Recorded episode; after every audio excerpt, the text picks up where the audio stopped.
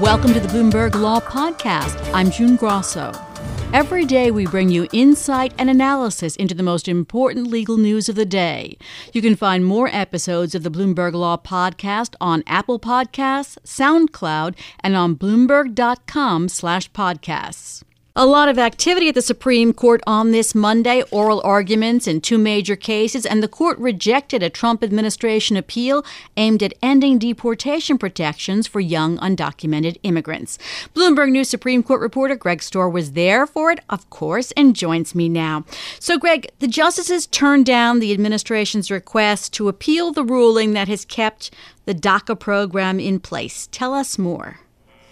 So this was a really unusual maneuver, June. They were asking, the administration was asking the Supreme Court to take up this appeal, even though the appeals court hadn't had a chance to hear it first. It's something the Supreme Court very rarely does. It was, in some ways, it was definitely a long-shot appeal by the administration, and without any published dissent, the Supreme Court said, no, we're not going to hear it now. We're not saying you can't appeal at a later point, but we're staying out of it for now.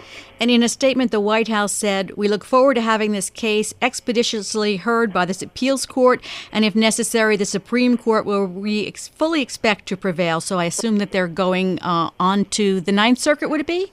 That's right. So this case will go to the Ninth Circuit. There is another case that is very, very similar. A district judge has issued a similar ruling in New York, and that one will go up to the Second Circuit.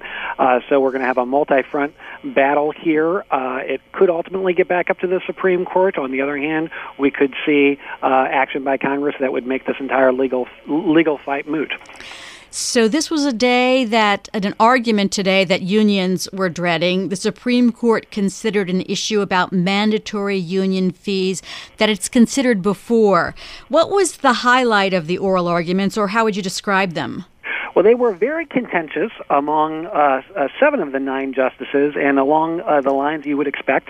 The more liberal justices, Ginsburg, Breyer, Kagan, Sotomayor, were all highly skeptical of the idea that you could have that there was a free speech right to object to these mandatory fees that pay for the cost of collective bargaining, and the more conservative justices seemed to be much more supportive. That's what we expected. The two justices we didn't hear from, Clarence Thomas, who never speaks at arguments, and crucially, Neil Gorsuch, who we know is going to cast the deciding vote in this case, because when the court took up this issue 2 years ago and Justice Scalia died and left a vacancy, the other eight justices split 4-4, and that means that Justice Gorsuch, who has since joined the court, will be the one to cast the deciding vote. The expectation is he will side with the free speech objection and say mandatory union fees are unconstitutional, but he didn't say a word during the argument today. So, Greg, is that pretty unusual for him? I mean, I know there have been times that he hasn't asked questions, but he's normally pretty active. Loquacious, yes. He is very active, sometimes extremely active. There have been at least one or two other cases where he didn't ask any questions. So, yes, it is unusual. You know, it may have, this is certainly a case where he doesn't have to try to convince anybody in the courtroom, and maybe that's one reason he decided not to say anything. The other members of the court seem to have made up their minds, so there might not have been a reason for him to speak, or that might be one fewer reason for him to speak. He did apparently have a lot to say in the argument afterwards. I wasn't there for it, but I understand in this antitrust case involving American Express, he had a ton of questions. So it's not like he's forgotten how to ask. It's very unusual. I don't know what to read into it actually either. But so let's talk a little bit. Is this the exact same issue that was before the Supreme Court when they tied 4-4? It is basically the exact same issue. It's a somewhat different context. That case involved a California teacher's ruling. This case involves Illinois and a child support specialist and the union that represents him in negotiations. But it is essentially the same argument, which is that people objecting to these fees say when a union is negotiating a contract, they are discussing matters of public concern, and I disagree with the union, and therefore I have a free speech right not to have to pay money to help the union out there. The argument on the other side is that there is this governmental interest in having what people call labor peace, in having a well-organized and coherent and peaceful process of reaching an agreement with the union. And when you let people opt out, you threaten to undercut that entire process. So we've talked about the Abood case before. Would the Supreme Court have to directly overrule that case, or is there ways to get around it? They are being directly asked to do that. That's the 1977 ruling that said that it is constitutional to require workers to pay these fees.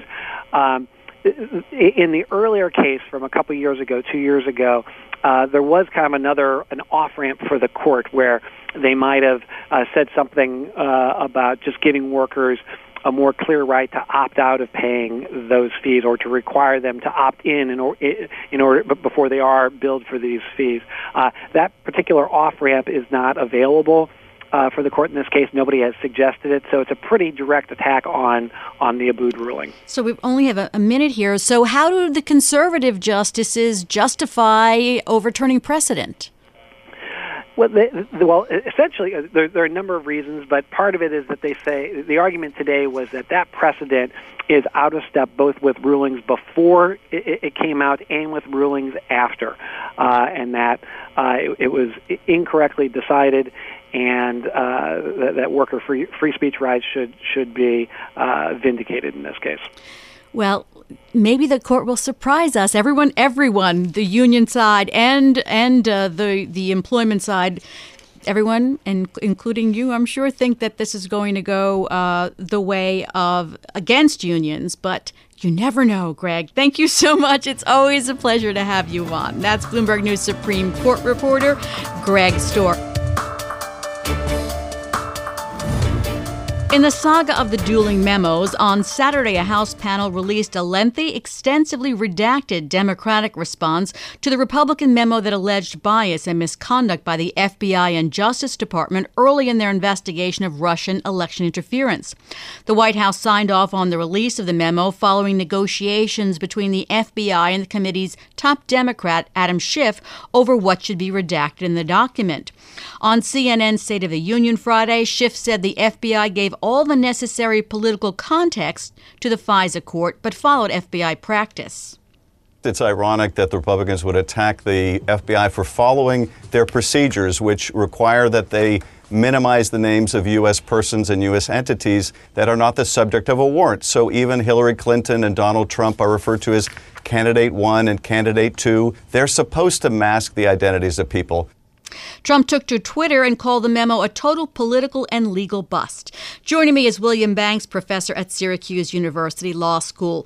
Bill, we'll look at the individual claims in a moment, but taking the Democratic memo as a whole, how well does it rebut Republican claims about FBI bias in the FISA process? I think it rebuts the claims pretty effectively. The two parts, really. One is the part that Representative Schiff just reviewed, that is that the failure to identify Steele or his backers was simply the FBI following rules that are always applied in the FISA process. It's called minimization. It's ironically a controversy that Representative Nunes brought up himself about unmasking. So the masking was highly appropriate here. And of course, the context of the memo reveals that the FISA court judges could certainly have told that there was a political operative that was behind the so-called dossier. Second thing is that on the facts, it shows that indeed they knew about Gates and his activities well before the dossier was ever prepared, or at least in the hands of the FBI. And then, of course, Gates had been the subject of FBI interest since at least 2013. Carter Page. Yes. Okay. So the Democratic memo suggests the FBI had independent reasons for investigating Carter Page, but they were redacted from the memo, weren't they? Many of them were because, again, of the intelligence sources and methods that would be revealed here.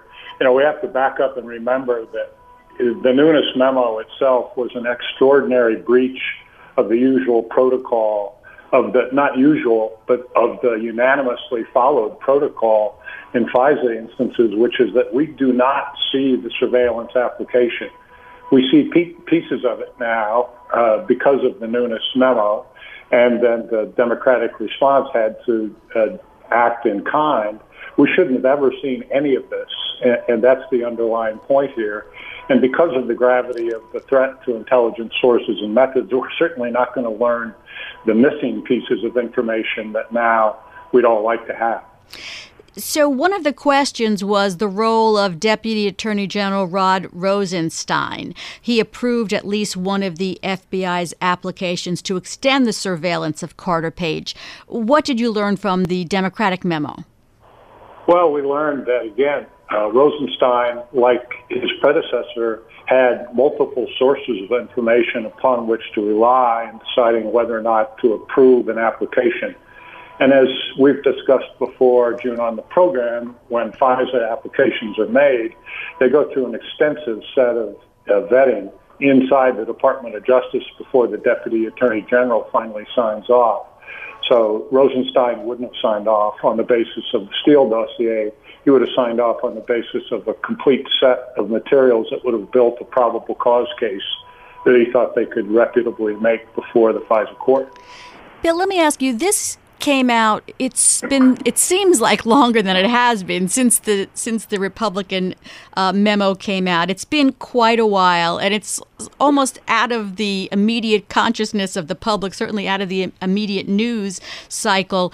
Is it wise to bring this up again, to resurrect all the questions again and have people looking at this again for the Democrats? Right. No, I think they more or less had to respond because this Nunes memo cast the Democrats in a very poor light and cast the FISA court and the Department of Justice, with Rosenstein leading the charge, as partisan in their motives. I think the memo, the Schiff memo, clearly shows that that was not the case.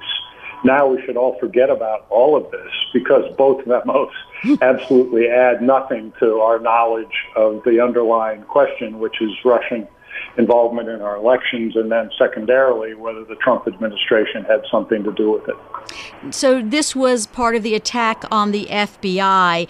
But since then, the FBI has come under attack again because of the tip it received in January from someone close to the Florida shooter and some other information it received that it didn't follow up. So how much does this do to resurrect the opinion of the FBI for many people who have been disappointed with the organization? Yeah, the Florida incident is, of course, horrific and deserves careful scrutiny. I think that these two memos should be quickly put in the so-called recycle bin and never thought of again because they add nothing to our knowledge about the underlying questions, and I don't think they reflect poorly on the FBI. And I think the two memos read together, you know, the Democratic memo rebuts the Republicans on the facts, and indeed the Republican response to the Schiff memo over the weekend was not to quibble with them on their interpretation of the facts, but simply to make allegations again about partisan leanings. As the facts are read, the FBI was balanced in making its request to the FISA court, as they always have been. And how many people do you think actually read one or both of these memos? A few of us, legal academics and some other political operatives and journalists in Washington. I hope not too many. Because the Schiff memo was long and pretty detailed. It was. It's 10 pages with a lot of redactions. And I think they were forced to go to that length to clearly respond to the factual allegations inside the Nunes memo. So, well, perhaps this will be it'll be a long time before we hear about another FISA application. Thanks so much, Bill, as always. That's William Banks. He's a professor at Syracuse University Law School. Thanks for listening to the Bloomberg Law Podcast. You can subscribe and listen to the show on Apple Podcasts, SoundCloud, and on Bloomberg.com/podcast. I'm June Grosso. This is Bloomberg.